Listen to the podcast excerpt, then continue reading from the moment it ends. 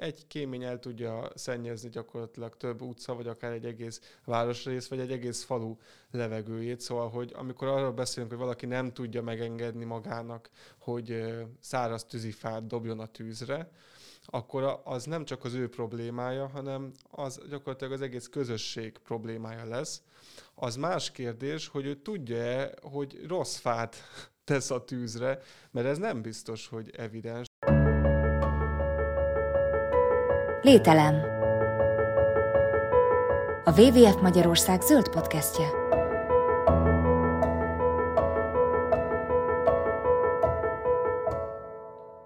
Köszöntöm kedves hallgatóinkat, ez a Lételem, a WWF Magyarország zöld podcastje. Én a műsorvezető vagyok, Mihálovics Andrásnak hívnak. Közeleg a tél, ilyenkor általában is az emberek szeretik a meleget, de most különösen felértékelődött az otthon melege, hiszen nagy kérdés, hogy ezt hogyan fogjuk biztosítani ilyen rezsiárak mellett. Ez nem csak nekünk, hanem a környezetnek is számtalan problémát okozhat. Erről fogunk most beszélgetni mai vendégeinkkel, Csontos Csabával, a WWF Magyarország éghajlatvédelmi szakértőjével, és Plahi Attillával, Kóspallak település polgármesterével. Köszöntelek benneteket, örülök, hogy elfogadtátok a meghívásunkat. Szeretettel köszöntöm én is a hallgatókat. Köszönöm szépen a meghívást, örülök, hogy itt lehetek. Sziasztok, én is örülök, hogy itt lehetek, és köszöntöm a hallgatókat, biztosan izgalmasat fogunk beszélgetni. Bizonyám, mert hogy Kóspallag erdő közepén fekvő település, hogyha hallunk arról, hogy tűzifa rendelet, hallunk arról, hogy, hogy drága az energia, nő a rezsi, akkor az ember ilyenkor elgondolkozik, hogy egy olyan településem, ahol eleve ott van a szomszédban az erdő, mi minden történhet, megindultak-e a, a lakosok az erdőbe tűzifáért, az önkormányzat pedig eddig is, meg ezután is mondjuk fával fog-e fűteni. Tehát, hogy milyen hatásai voltak ennek a mostani rendkívüli helyzetnek, akár az önkormányzat, akár az ott élők szintjén? Hát az önkormányzatunkat mindenképpen negatívan érintette ez az új helyzet. Ugye mi egy kis költségvetésű önkormányzat vagyunk, ahogy az a kis települések zöménél lenni szokott. Hát alapvetően itt már nehéz nekünk az, hogyha most levesszük az energiaválságot és a, még korábban a, a, a koronavírus járványt, ami plusz nehézségeket okozott az önkormányzatok számára, akkor, akkor alapból az alapvető működést minőségi módon ellátni, az szerintem sokszor kihívás egy ilyen kis települési önkormányzat esetében. Hát ha, ha szoktunk viccelődni egymást köz, azzal otthon, hogy, hogy egy közepes méretű cégnek nagyobb a költségvetése, mint egy, egy ilyen önkormányzatnak, Persze ebben most csak a normatív finanszírozást értem bele, tehát a, az egyéb pályázati pénzeket nem, azok teljesen más források. Úgyhogy hát nehezen érintett bennünket is. Talán az, ener- az épületeink tekintetében mi nem vagyunk olyan rossz helyzetben, hiszen ezt korábban sikerült felújítani, illetve már a mi mostani időszakunk alatt is újítottunk fel épületeket, ebben az energetikai korszerűsítést is beleértem. Az emberi oldalról pedig egyelőre nem tapasztaltunk, nem támadták meg a hivatalt rengetegen, ilyen hivatalos ügyjel. Persze ilyen, ilyen utcai beszélgetések és egyéb riadalmakban már volt szerencsém belehallgatni, illetve volt szerencsém beszélgetni a helyiekkel erről. Beszéljünk egy kicsit a, a, a múltról, mert ugye említetted, hogy szerencsére megoldódott az épületfelújítás energetikai szempontból is. Ez ilyen nagyfokú tudatosságra val, hiszen nem vártátok meg, amíg beüt a baj, hanem már előre léptetek. Itt mi motivált a, a helyhatóságot a ilyen lépéseknek a megtételére? Mert ezt nem mindig értik ám az emberek, hogy miért nem a járda van megcsinálva, miért az önkormányzatot színezik, meg szigetelik újra. Én azt gondolom, hogy ezt megköszönhetjük az elődömnek, a korábbi polgármesternek, aki, aki nem tudom, mi lehetett a motivációja, de ő, ő ebben lépett. Lehet pusztán az, hogy csak e, e, erre volt pályázati lehetőség, és ő ezen indult, de az is lehet, hogy ő ezt ilyen tudatosan tök jól ezekre pályázott.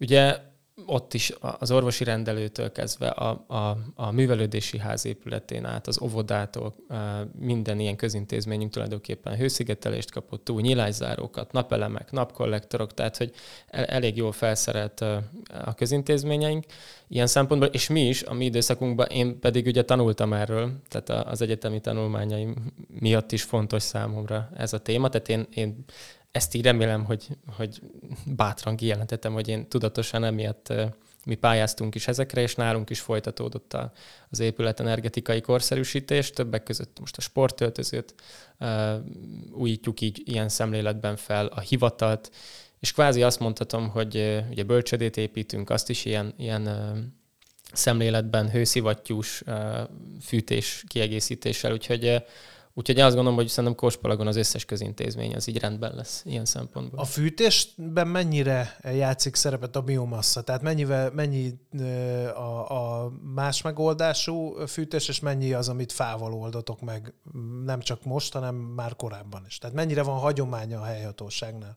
Csak a, most az önkormányzati épületekről beszélünk. Igen meghagyták sok helyen. Tehát szerencsére én, én ezt is inkább egy, egy ilyen, ilyen jó példának mondom, hogy meghagyták a fatüzelést, mint lehetőséget, mert azért azt látjuk most is, hogyha, ha, és majd mondhatok is számokat mindjárt, hogy, hogy minket, bennünket ez hogy érintett ez az energiaválság, de hogy, hogy a fa az köztudottan nálunk ez most olcsóbb, és, és hát az adottságok ugye predestinálják, hogy ott, ott vagytok az erdő közepén, akkor miért kéne, hogy a fatüzeléstről elfeledkezzetek, gondolom van, én. Így van, és ebben a helyzetben is a testület, mikor jött ez a, a hír, hogy, hogy, hogy energiaválság, akkor a testület jó előre kidolgozott egy, egy ilyen megoldási programcsomagot, amiben vannak nyilván olyan intézkedések, amilyen azonnali, és van olyan, ami hosszabb távú, Ilyen az azonnali, az például az az volt, hogy nyilván mivel meghagyták korábban, meg mi is a lehetőségét a fatüzelésnek, ezért, ezért az intézményekbe egyszerűen kijött a matek, hogy olcsóbb a fával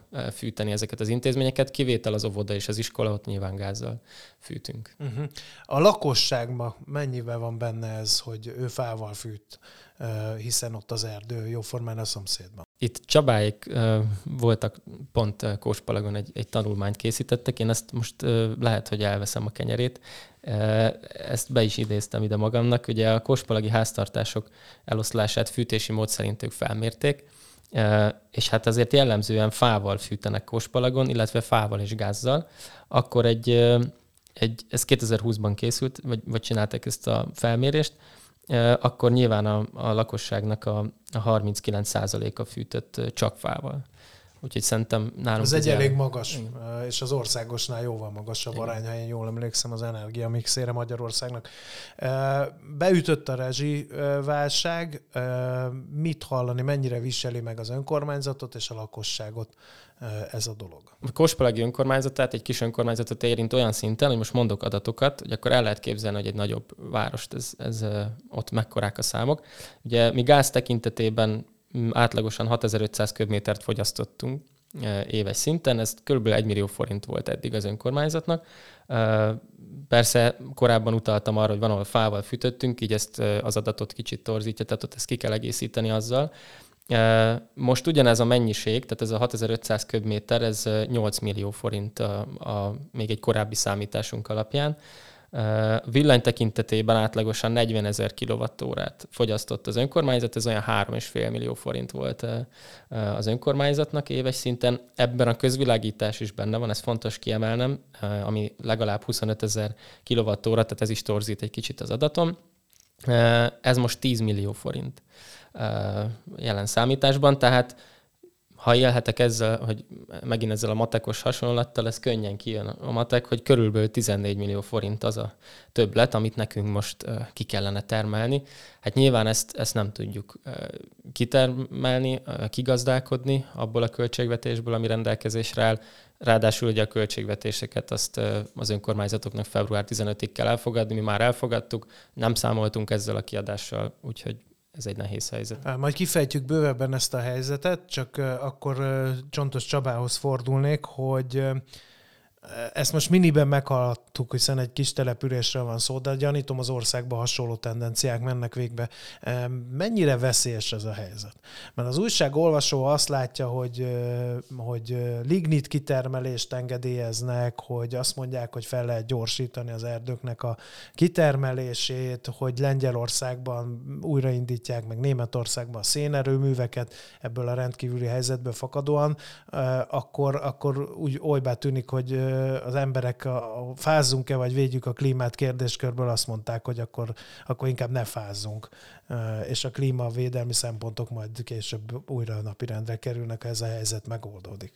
Igen, sajnos ez egy ilyen ambivalens dolog, mert nagyon sok lehetőséget is hoz az energiaválság, hiszen a megtérülési idők hirtelen lezuhantak, de más pedig olyan hirtelen történt minden, hogy, hogy gyakorlatilag eszeveszett tempóban kell most előhúzni a földgáz helyett valami mást, valami újat.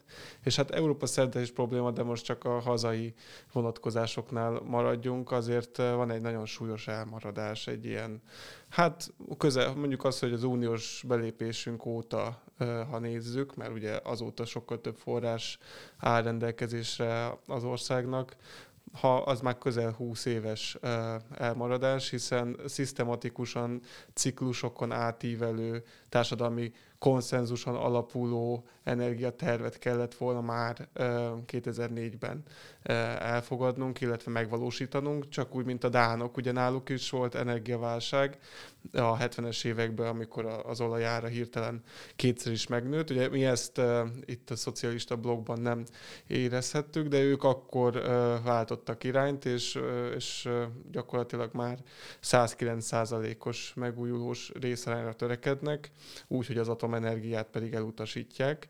Ez egy társadalmi konszenzus, és ez most már több évtizede húzódik, teljesen függetlenül attól, hogy milyen uh, színű kormányzat uh, vezeti az országot. Szóval ezt a momentumot, ezt mi sajnos, uh, ezt az ittszert kihagytuk, és nagyon kevés az olyan önkormányzat, akinek egyrészt volt elegendő forrása, másrészt háttértudása ahhoz, hogy tudatosan és ne csak pályázatokon ugrálva fejlesz a települést, és akár a közintézményeket, akár a lakosság felé olyan magatartás formákat és olyan lehetőségeket biztosítson, hogy tényleg energiahatékonyabban. És akkor még nem beszéltünk a lakosságról, aki megint csak hasonló helyzetben van, mint az önkormányzatok, hogy nem, nem igazán volt alternatívája. Nem igazán tudja, hogy hogy lehetne kiváltani a gázfűtést, nem szigetelték le a házakat, stb. stb. Abszolút, ez egy a, ez egy sodródás gyakorlatilag, amikor mentünk, és Attila már említette az erre van előre eltés kutató csoport munkáját, nem csak Kóspalagon, de Pükkalján is több tucat település mértünk fel házról házra, és nagyon sok emberrel beszélgettünk, és ilyenkor jön rá az ember, hogy egyrészt mekkora a baj, és még a régi energiaárak mellett is volt, aki több százezer forintot költött évente a tűzifára, úgyhogy 80 ezer forintos volt a havi nyugdíja. Szóval hatalmas aránytalanságok voltak már korábban is, és ezekből a beszélgetésekből derült ki, hogy hát mi már ráköltöttünk arra, hogy bevezessék ide a gázt, ugye akkor összefogtak, be kellett fizetni pénzt, hogy az utcába behúzzák minden egyes telekre. Ők azt gondolták, hogy akkor ezzel készen is vagyunk. Ugye a, a probléma abból fakad, hogy ez megoldás lehetne, ha lenne egy gázmezőnk, bár a klímaválság szempontjából akkor is csak időlegesen, de mivel Magyarország 10%-ba tudja megtermelni a szükséges földgázmennyiséget, ez, ez megint csak egy baklövésnek tűnik, és az emberek joggal mondhatják most, hogy azt a pénzt mi már elköltöttük korszerűsítésre, a gázra átálltunk, senki nem mondta nekünk, hogy ez nem jó irány, hiszen akkor az volt az olcsóbb, vagy úgy tűnt, hogy soha nem térül meg másfajta beruházás. Szóval itt egy kollektív felelősségünk is van, és, és az biztos, hogy most viszont van egy lehetőségünk arra, hogy, hogy bár elég drámaian, de jó irányba tereljük az emberek gondolkodását. Is. Mekkora a baj? Ehhez előbb szerintem ezt meg kéne érteni, mert mondtad, hogy talán ezt sem tudjuk, hogy mekkora a baj. Miért baj ez most, hogy kénytelen, kelletlen ugyan, de visszatérünk a fosszilis tüzelőanyagokon belül is olyan tüzelőanyagokra, amelyek ezen a kategórián belül is károsabbak? Igen, hát a baj az, az ugye lehet globális értelemben is nézni, illetve lokálisan is Hát azt szoktuk mondani, hogy a 23.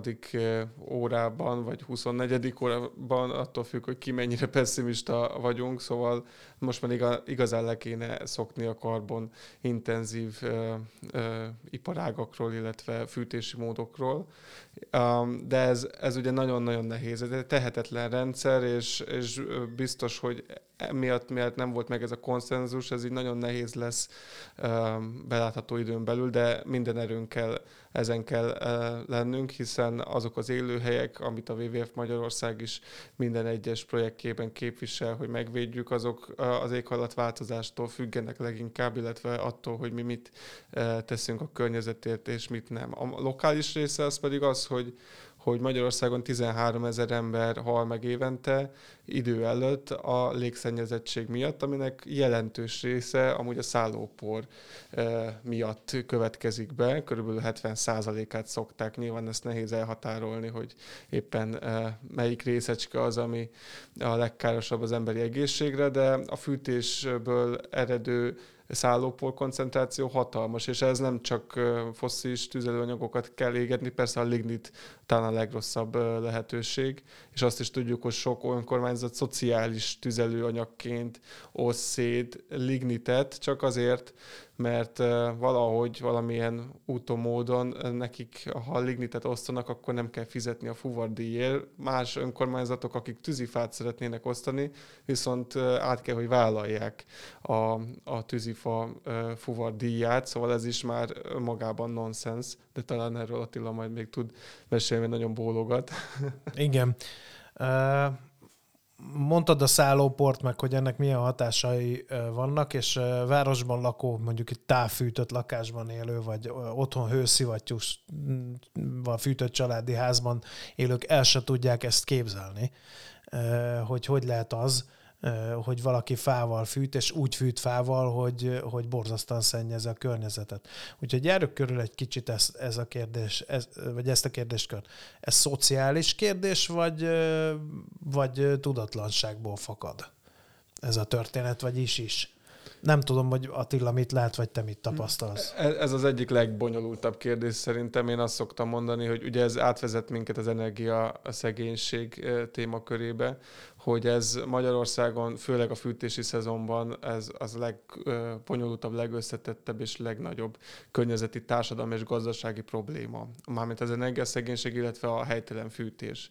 És én, én saját személyes tapasztalat, én Óbudán éltem közel 30 évet, távhőkörzet közelében, de nem volt olyan tél, amikor ne éreztem volna még így is a füstöt a levegőbe. Szóval azt jelenti, hogy egy távhővel ellátott városrésznél is elég lesz ha csak egy kéményt, ami például egy családi házot a távhőkörzet szélén begyújt, egy, egy kémény el tudja szennyezni gyakorlatilag több utca, vagy akár egy egész városrész, vagy egy egész falu levegőjét. Szóval, hogy amikor arról beszélünk, hogy valaki nem tudja megengedni magának, hogy száraz tűzifát dobjon a tűzre, akkor az nem csak az ő problémája, hanem az gyakorlatilag az egész közösség problémája lesz.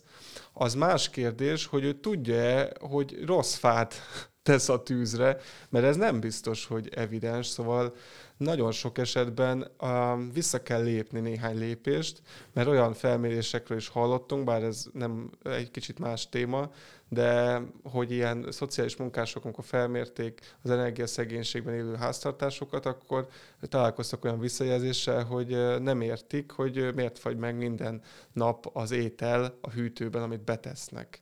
És akkor a szociális munkás megnézte, hogy mi a helyzet, és rájött, hogy hát azért, mert hogy fagyasztóba teszik be az ételt, de az adott háztartásnak ez nem volt evidens, hogy nulla fok alatt meg fog fagyni a, az étel, és hogy ő milyen eh, berendezést használ. Szóval nagyon hátra kell lépni, és, és tényleg nulláról kell indulni ebben a kérdésben. Ráadásul hozzá kell tenni, hogy mindenkinek van egy prekoncepciója, egy elképzelése, hogy hogy kell fűteni, mert ő már 50 éve így fűt, a nagyapja is így fűtött, stb. Szóval ezeket a falakat nagyon-nagyon nehéz áttörni.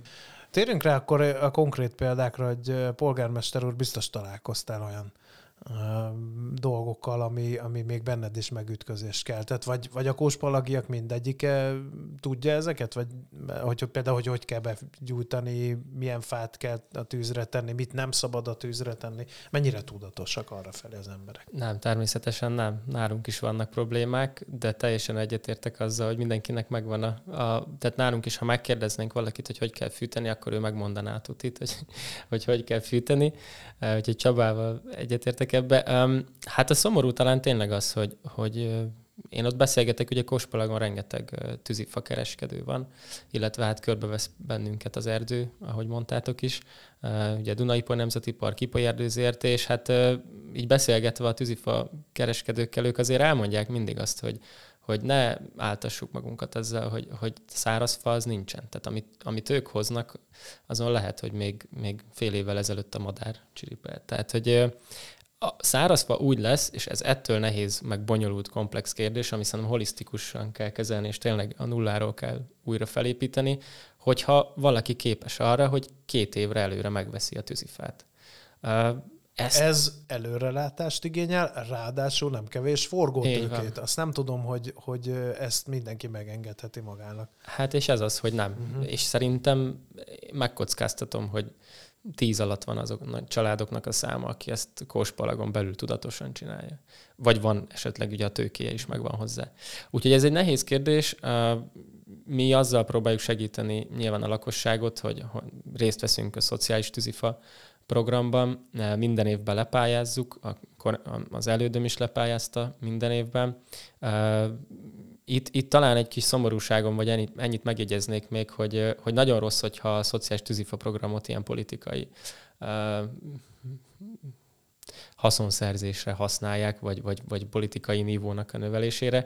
Ugye korábban nálunk sajnos ez így volt, és nagyon nehéz most az új testületnek, nekünk az új településvezetésnek átállítani a fejekben azt, hogy, hogy a szociális tűzifa az nem arra való, hogy mindenki kapjon belőle, és nem arra való, hogy, hogy öt darab méterfát osszunk mindenkinek, aki jelentkezett a kérelemre, hanem ez tényleg arra van, hogy e, a kérelmeket egyesével meg kell vizsgálni a Szociális Bizottságnak, és ezeket tényleg szakmai alapon komolyan, akik tényleg rászorultak, azoknak kell e, kiosztani nagy mennyiségben.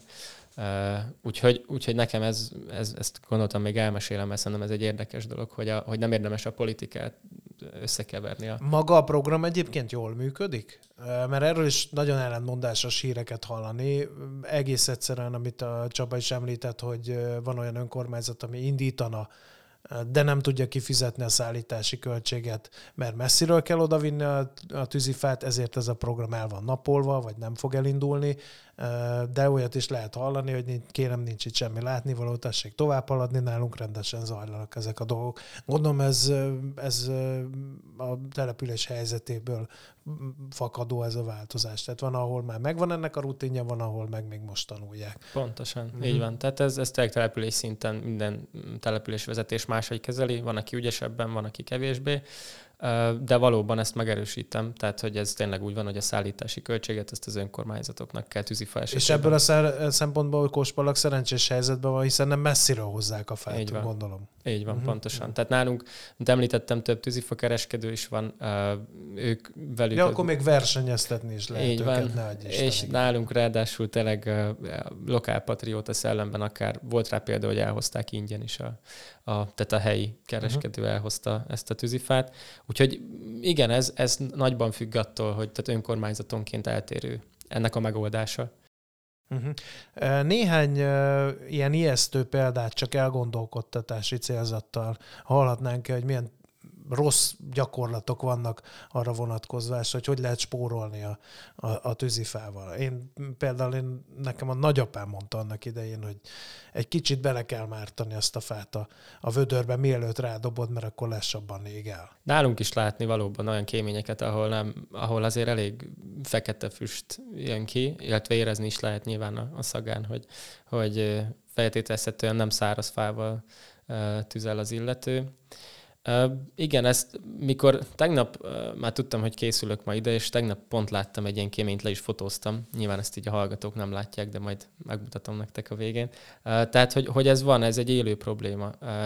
Nálunk is a, ezen a kis településen belül többen vannak szerintem, akik, akik nem helyesen fűtenek. Egyébként ez mennyire gyökerezik a hagyományokban, mert akkor hadd állítsam a mi családunkat rossz például, mert nem akarom senkit, hogy kellemetlen helyzetbe, de hogy az én nagyszüleimnek nem nagyon volt szemét. Azért nem volt szemét, mert ami elégett, az ment a kájhába, amit a jószág meg tudott tenni, azt megette a jószág, és csak tényleg azok, amivel végképp nem lehetett semmit kezdeni, az ment ugye a szemétdombra, amit meg egyszer elástak, amikor, amikor már túl nagy lett. Szóval ez ilyen hagyomány is, hogy de akkor ugye még nem azok az anyagok voltak egy háztartásban, ami most például nem volt annyi műanyag. Hát így van. Úgyhogy itt, Meg itt... akkor el lehetett égetni mondjuk egy sámlit, egy rossz kitört lábú széket, mert az csak fából volt. Igen, és feltétlenül nem volt felületkezelve, vagy, vagy nem tudom, de, de valóban itt a szemléletformálás szerintem az, az egy fontos dolog.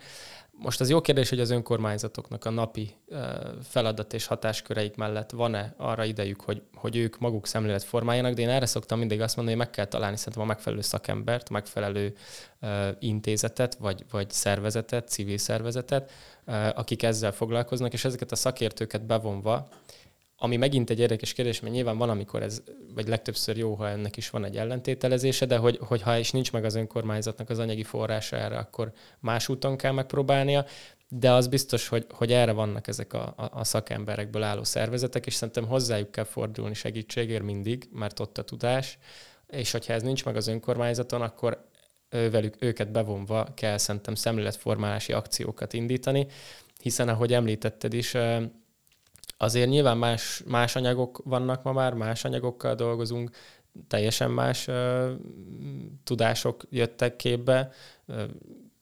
Az 1940-es években szerintem azt se tudták még mi az, hogy környezetvédelem, tehát hogy tényleg ahogy haladunk a világban előre, így, így uh, érdemes uh, ezeket a tudásokat beépíteni a mindennapjainkba. Uh-huh.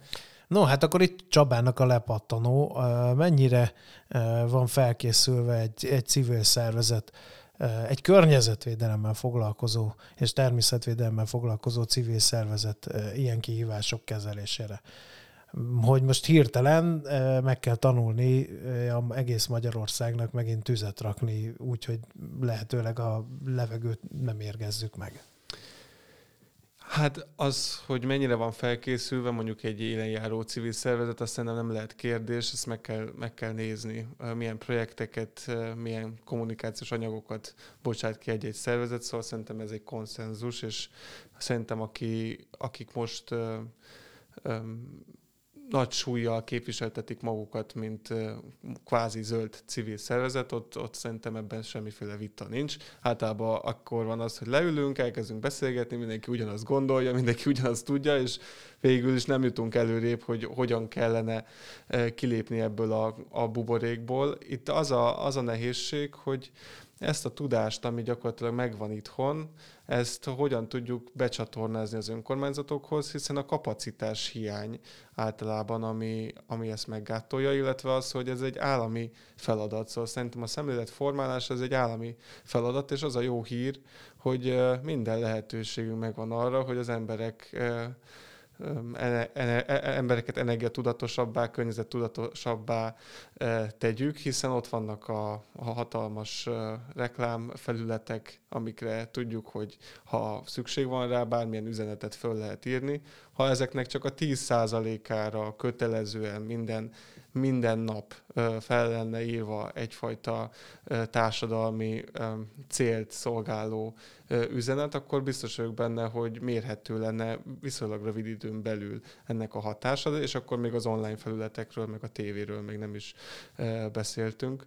Szóval minden eszköz megvan rá, a tudás megvan rá, itt, itt a kapacitás és a pénz elosztásban lehetne változtatni, illetve fel kellene ismerni, hogy, hogy az, hogy például bármilyen füst jön ki a kéményből, az nem jó, szóval ha feketét látunk, az, az azt jelenti, hogy nagyon nem jó a helyzet, akkor ott valami olyan anyag égel, aminek abszolút nem kéne a, a tűzre kerülnie, hogyha pápa választásszerű fehér füst, az még mindig nem jelent jót, Szóval igazából, hogyha a begyújtás utáni időszakban egy, egy fatüzeléses tüzelőberendezésből gyakorlatilag nem kéne, hogy füst jöjjön ki. És ezt kéne elérni, hogy ezt, ezt tudják az emberek, és egy, egy nagyon-nagyon fontos dolog van, és talán az előző gondolatmenethez kéne csatolni, hogy Magyarországon a természettudományos ismeretek egyszerűen hiányoznak. Így talán nem is tudom, mint a százezrek vagy milliók estek volna ki úgy az oktatásból, hogy semmi nem ragadt rájuk, és nyilván az oktatás helyzete az, az mindig napi renden van, de hogy ezt a fajta hiányt, ezt mindenképpen valamilyen módon meg kéne próbálni be tömni. Erre a civil szervezetek tudnak adni eh, segítséget, de elvállalni ugye iskolák helyett eh, nem lehet az, hogy minden órát eh, egy felkészült szakember tartson. És amikor én is jártam iskolákba előadni, és amikor beszéltem a napelemekről, és megkérdezte a szak középiskolában, ahol kifejezetten energetikával foglalkoznak a diákok, és a napelemek amúgy ott voltak az ablakon, hogyha kinéztünk. Megkérdezte a fizika tanár az óra után, hogy hát ez nagyon, ez nagyon szuper, ez nagyon jó, amit elmondok, de mondjam már el, hogy tényleg megtermeli a napelem azt az energiát, ami a legyártásához szükséges?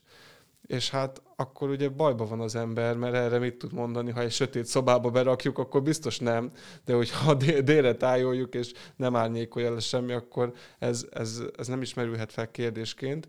Szóval itt, itt biztos, hogy van egy hiátus. Az a jó hír, hogy Magyarországon megvan a tudás ahhoz, hogy ezt ezen tudjunk változtatni, de ehhez közös akarat kell uh-huh. és felismerés.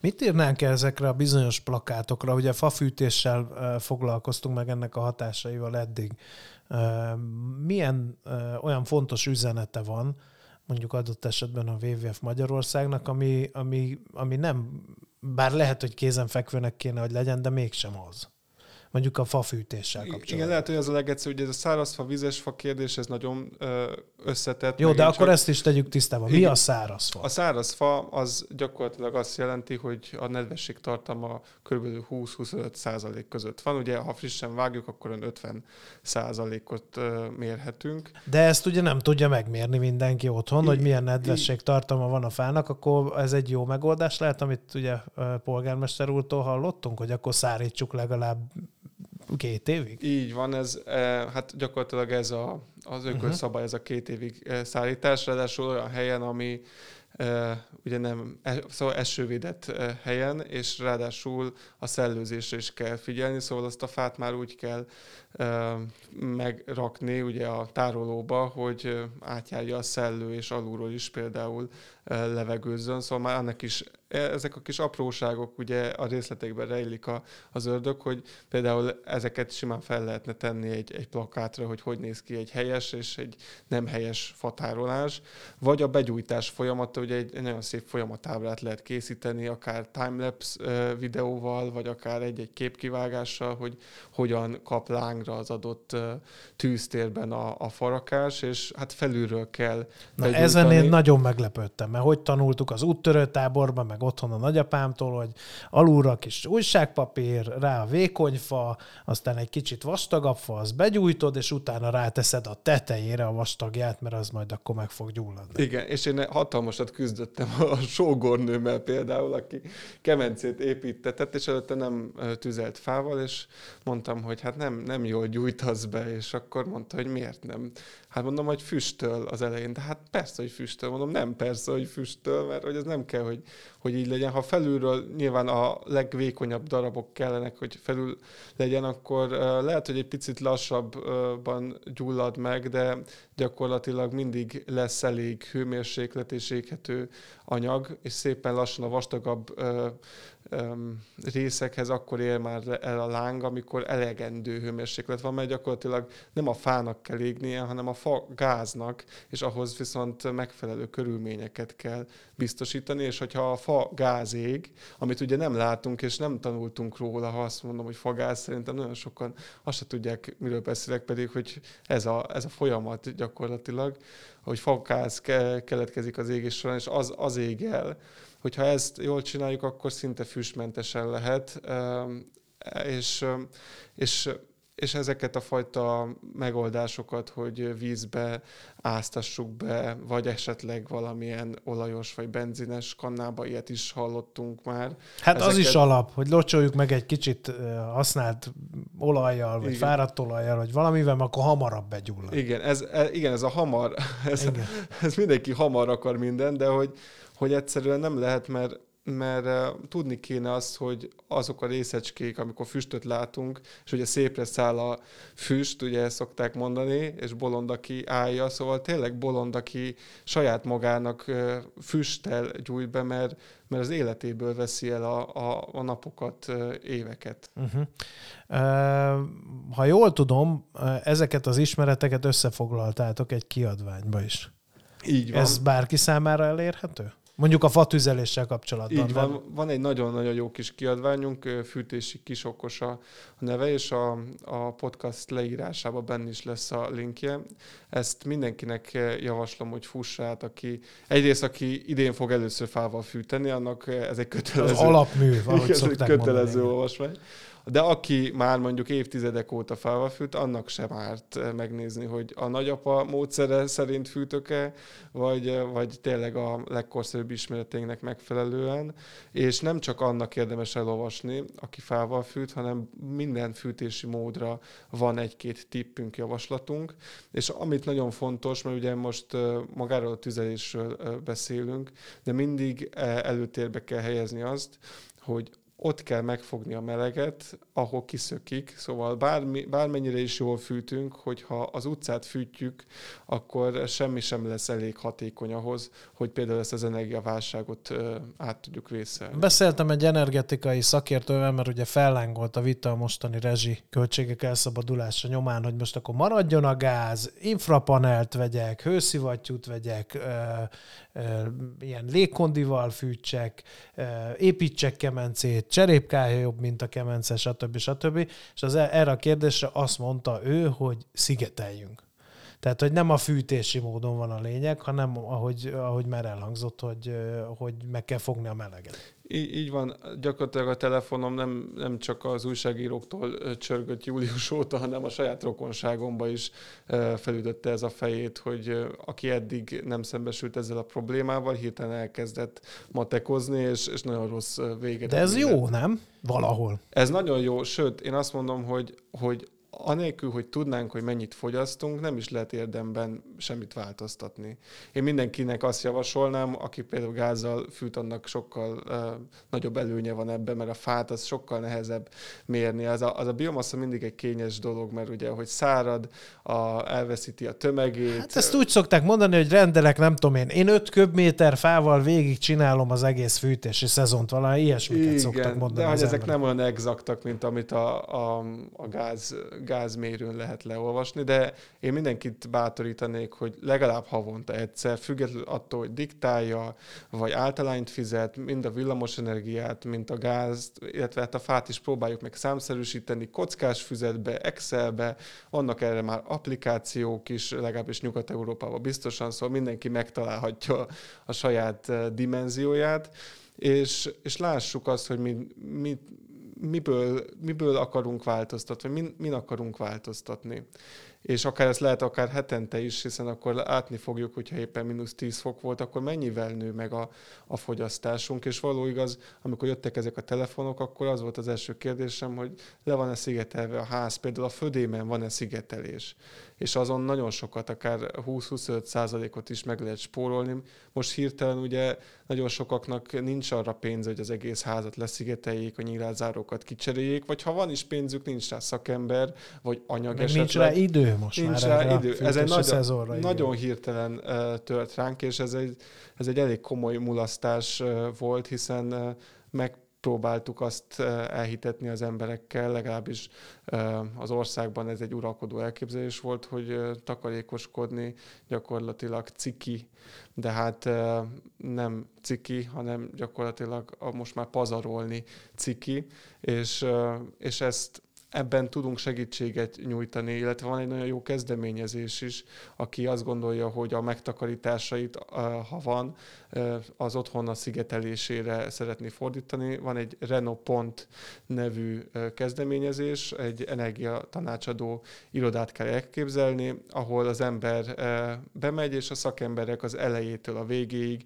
átozéig, végig segítik a felújítás folyamatán. Kivitelezőket ajánlanak, a finanszírozási, pályázati források megtalálásában is segítenek, illetve a végeredményt is ellenőrzik, szóval tényleg egy olyan szolgáltatás, oktatási kört adnak, ami abszolút hiánypótló Magyarországon. Ez még projekt alapon működik ez a rendszer, de most már tán 8-10 településen is találkozhatnak vele a, a lakosok, és az a cél, hogy hosszú távon minden nagyobb városba, vagy uh, minden mondjuk járásba uh, legyen egy-egy ilyen tanácsadó iroda, hiszen például aki faluhelyen lakik, annak uh, mennyivel egyszerűbb csak mondjuk Vácig eljutni és, és ilyen tanácsadást kérni. Amúgy az első tanácsadás, vagy az első óra az abszolút ingyenes lesz elvileg, ha üzleti alapra kerül ez a szolgáltatás akkor is, és az a jó hír, hogy nem kell fizikálisan elmenni egy ilyen uh, Renopont uh, irodába, hanem akár online is be lehet jelentkezni, szóval most már a távolság sem lehet akadály. Vissza polgármester úrhoz nagyon sok minden elhangzott közösségi szinten lehet-e valamit kezdeni ezekkel a problémákkal? Akár csak példamutatással, akár nem tudom én egy falugyűlésen egy előadó meghívásával, vagy tovább menve, mert ugye energiaszegénységről is hallottunk, vagy közösségi összefogással megvalósítani nagyobb lélegzetvételű beruházásokat. Ebben mennyi van mozgástér szempontjából? Abszolút, ez nagyon fontos. Én örülök is ennek a Renopont kezdeményezésnek. Szerintem bennünk felismerült, ugye polgármesterek, településvezetők járunk ezernyi fórumra, társulási ülésekre, ahol ez, ez most nyilván mindenhol téma, az energiaválság. És hát azért a legrosszabb az ebből, hogy ugye egy nagy bizonytalanság van talán e körül.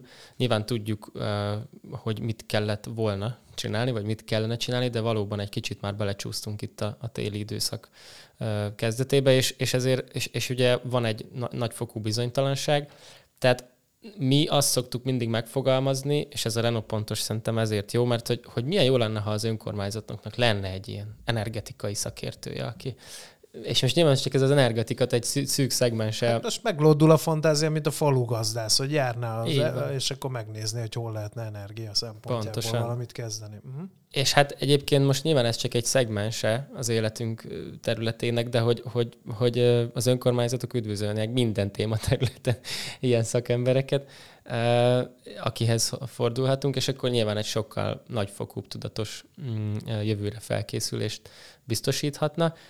Ami még fontos, szerintem itt a közösséget említett, hogy szerintem nagy potenciál van a közösségben, sőt, szoktam úgy fogalmazni kis településeken, csak a közösségben van potenciál. Az egyszemélyes ilyen, ilyen Don Quixote harcok, azok szerintem nem működnek.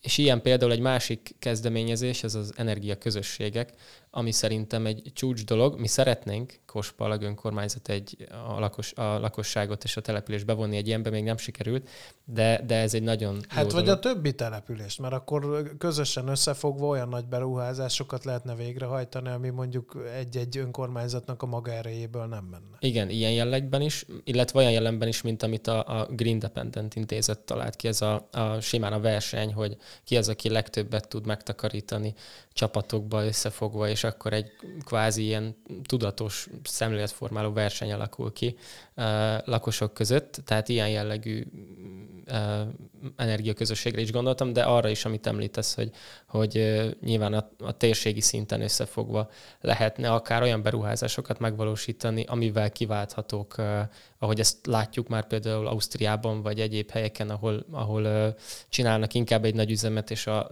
távhővel látják el a, a lakásokat, vagy más ilyen nagyobb jellegű beruházásban vesznek részt, akár megújuló energiák tekintetében is. Úgyhogy, úgyhogy ebben én abszolút látom a potenciált a közösségben, sőt, talán azt mondom, hogy csak ebben látom. És hát nyilván azért arról se feledkezzünk meg, hogy, hogy tehát próbálnak itt olyan szinten is uh, szerintem megoldást találni, hogy a, a települési önkormányzatok országos szövetséget, tehát ki, kicsit kiemelném őket is, hogy, hogy szerintem azért van egy ilyen jellegű összefogás az önkormányzatok között, hogy, hogy informális, uh, félinformális szinten ők így tájékozódnak, és akkor ezt megpróbálják a kormány felé közvetíteni. Úgyhogy van egy ilyen jellegű lehetőség is. Zárszóként Csabát tud, vagy Csabától kérdezném meg azt, hogy, hogy bár elindult az előbb egy ilyen gondolatmenetet, de szeretném a befejezni, hogy ez azért Van egy ilyen mondás, hogy ha, ha citromot dob az élet, akkor készíts belőle limonádét. Hát most jó nagy citromot kaptunk itt a fűtési szezon előtt, de hogy lehet ebből limonádét csinálni?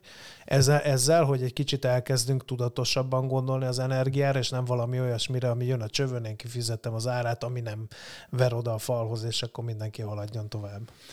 Igen, ez szerintem egy nagyon jó, jó hasonlat, illetve a közösséget én is most eh, felhoznám, hiszen csak, csak úgy megy, hogyha ha együtt közösen összefogunk, és minden település szinten, egy kis település szintjén meg pláne, segítő kezet kell nyújtani a, azoknak a háztartásoknak, a, akinek a kéményén fekete, fehér vagy bármilyen színű füst jön ki, szóval nem elutasítónak vagy ellenségesnek kell lenni, hanem ebben a drámai helyzetben meg kell kérdezni, miben tudunk segíteni. Lehet, hogy csak az ismeret hiány az oka, és, és könnyen át lehet hidalni. Nagyon sok mindent szoktunk javasolni az önkormányzatoknak, ugye itt felmerült a távhő, ezek nagy beruházások, ugye tényleg a milliárdos tételek nagyon nehezen elképzelhetőek, de a ausztriai példákból tanulva akár közösségi tűzifa szárító tárolót is lehet építeni. Ez egy üvegház, amiben bekerül akár a szociális tüzelőanyag, és végén van egy ventilátor, hogy folyamatosan legyen egy kis légáramlat. Az, az biztos, hogy ezek már nem milliárdos tételek, ezek akár ilyen kalákába is megvalósítható elképzelések, vagy a megmaradt szigetelő anyagokból a szegény háztartásoknak akár ilyen kis mozaikszerűen, de a, a födém szigetelés megcsinálni. Ezek is már megvalósult verőcei példát hoztam most, szóval az már Kóspalaktól nincs is olyan messze, szóval abszolút hihetetlen potenciál van a helyi közösségekben. Én olyanról is tudok, hogy tűzifa felhasogató esemény, mint kvázi egy húsvéti locsókodást kell elképzelni, hogy házó háza járnak a, az erős férfiak és az idősebb asszonyoknak, betegeknek felvágják a fát, hiszen ezt elő is kell készíteni, és ez egy hatalmas munka, és ez egy folyamatos kihívás. Szóval együtt lehetséges, a WWF Magyarország ebben hisz, és én úgy hallom, hogy polgármester úr is ebben hisz, és biztos, hogy ez a tél, ez nagyon kemény lesz, lehet, hogy olyan kihívások lesznek, amit még így ilyen formában akár évtizedek óta nem tapasztalt meg az ország, de az is biztos, hogy ezen az úton, amin gyakorlatilag elindítottak minket, mert most nem volt választásunk, bedobtak minket a mélyvízbe, el lehet indulni, és meg lehet tanulni úszni, és és hát a, az a legszebb, amikor szinkronban úszunk közösségi szinten, és erre bátorítanék mindenkit. Jó, hát én is végszónak tökéletesnek gondolom ezt, a, ezt az úszunk szinkronban dolgot, úgyhogy nagyon szépen köszönöm vendégeinknek, Csontos Csabának, a WWF Magyarország éghajlatvédelmi szakértőjének és Plahi Attilának, Kospalak polgármesterének, hogy itt voltak és elfogadták a meghívásunkat. Köszönöm még egyszer, hogy itt voltatok. Köszönjük. Köszönjük. Kedves hallgatóink, ez volt már a Lételem, a WWF Magyarország podcastje. Hallgassanak bennünket legközelebb is, búcsúzik már a műsorvezető Mihálovics András a viszontlátásra.